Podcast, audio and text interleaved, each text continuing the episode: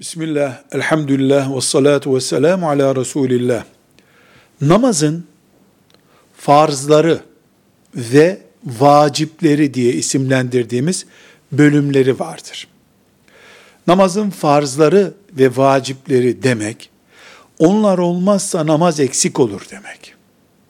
Mesela ayakta namaz kılmak namazın farzıdır. Mesela namazda Fatiha suresini okumak namazın vaciplerindendir. Ama Kur'an okumak namazın farzlarındandır. Fatiha diye ayırmak onu özellikle o vaciplerindendir.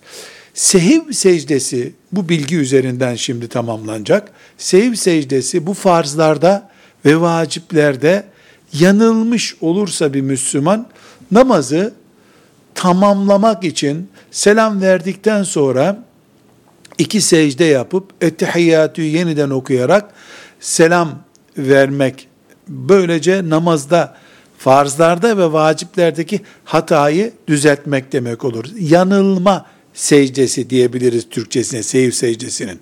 Sehiv secdesi nasıl yapıldığını kolayca anlarız ama ne zaman yapılacağını, namazın farzlarını ve vaciplerini iyice bildiğimiz zaman anlarız. Namazın İftitah tekbirinden önceki farzlarından biri olmasa zaten namaza başlayamayız.